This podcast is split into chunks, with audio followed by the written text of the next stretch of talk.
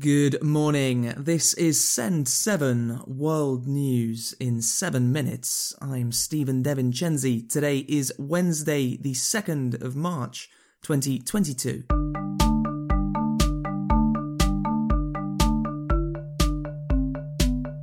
In Europe, the Russian army has continued to attack many parts of Ukraine, including rocket attacks on the cities of Kyiv and Kharkiv.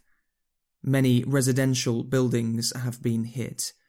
Ukraine has said that three hundred fifty civilians have been killed by the Russian army. The United Nations has documented one hundred thirty-six civilian deaths, including children. Ukraine has said that seventy Ukrainian soldiers were killed in an artillery attack in Okhtyrka, between Kharkiv and Kyiv. In Kyiv, the main television tower was hit by artillery, killing five people and disrupting television broadcasts. Amnesty International has said that the Russian army has used cluster bombs, which are especially likely to hurt civilians. There is now a Russian army convoy of sixty kilometers long, which is heading towards Kyiv, and some analysts expect it to be the beginning of a siege where Kyiv is cut off from the rest of Ukraine. The Russian Defense Ministry has told residents to leave Kyiv. In the southern city of Mariupol, the mayor has said that the city is surrounded by Russian soldiers. In the western cities of Lviv and Odessa, civilians are learning how to fire guns in preparation for the arrival of the Russian army. A report in the Times newspaper says that the Wagner Group, a private Russian militia, is operating in Kyiv, attempting to assassinate President Volodymyr Zelensky and members of the government. The Times said that an informant had said that between two thousand and four thousand Wagner members arrived in Ukraine in January, and that they would be paid bonuses for killing important Ukrainians. The Wagner Group is owned by businessmen close to President Putin and has mostly been operating in Africa recently. Ukrainian forces have captured some members of Wagner. Videos have shown captured Russian soldiers saying that they were told that they would be welcomed in Ukraine as liberators and are struggling because of the resistance from civilians. There are also reports that Russian soldiers have said that they were given orders to target civilian buildings with rockets. Russia says that it is not targeting civilians. Tens of thousands of Ukrainians are returning to Ukraine to help to fight against the Russian army. At least hundreds of people of different nationalities have signed up for the new Ukrainian Foreign Legion and are expecting to arrive in Ukraine soon. The United Kingdom Defence Secretary Ben Wallace has contradicted the Foreign Secretary Liz Truss by saying that Britons should not go to Ukraine to fight. It is expected that at least twenty foreign citizens have been killed by Russian artillery. Khadija Tahir reports on an Indian man who was killed. The Indian Foreign Ministry in Ukraine has confirmed that an Indian student was killed in the city of Kharkiv yesterday.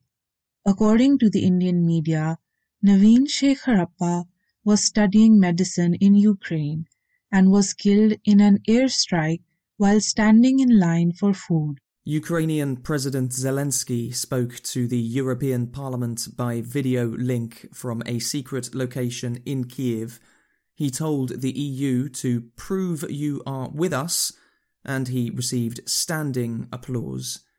Zelensky also asked NATO to provide a no-fly zone in Ukraine. However, NATO has said that this is not possible, as it would bring NATO into direct conflict with Russia. during a speech by Russian Foreign Minister Sergei Lavrov at the United Nations, almost all foreign leaders protested by walking out. There will be more talks between Russian and Ukrainian officials today. Ursula von der Leyen, European Commission President, said that every day it became more clear that Putin would fail. Men, women, children are dying once again because a foreign leader, President Putin, decided that their country, Ukraine, has no right to exist. And we will never, ever let that happen and never, ever accept that. And if Putin was seeking to divide the European Union, to weaken NATO, and to break the international community, he has achieved exactly the opposite. Long live Europe, and long live a free and independent Ukraine. Mezvame, slava, Ukraine. Russian state media does not call the invasion of Ukraine an invasion, and does not use the word war. Russian state media is focusing on the fighting in the Donbass region, talks about genocide against ethnic Russians, describes the Ukrainian government as neo-Nazi, and it is not showing the scale of the war in Ukraine or the civilian resistance. Yesterday, two independent media channels in Russia were banned. T V Rain and Moscow Echo Radio were both blocked after Putin's government accused them of spreading false information about Russian military action in Ukraine. More countries have announced humanitarian and military support for Ukraine. Canada will send anti-tank weapons to Ukraine. Australia is sending missiles to Ukraine. Turkey has banned warships from passing through Istanbul. Russia has been banned from all international football by UEFA and FIFA. Film companies Disney and Warner Brothers said that they will delay the release of films in Russian. The International Criminal Court has started an investigation into war crimes committed by Russia in Ukraine. At the time of recording this podcast, six hundred sixty thousand people have left Ukraine since Friday. Some news from the rest of the world now. In Australia, there have been extreme floods on the east coast. Ten people are known to have died, and tens of thousands of homes have been evacuated. Burkina Faso's military government has said that there won't be elections in Burkina Faso for three years. Colonel Paul-Henri Damiba, who took power in a coup in January, said that his government would lead three years of transition. And the U S company Airbnb has said that it will give free accommodation to one hundred thousand Ukrainian refugees.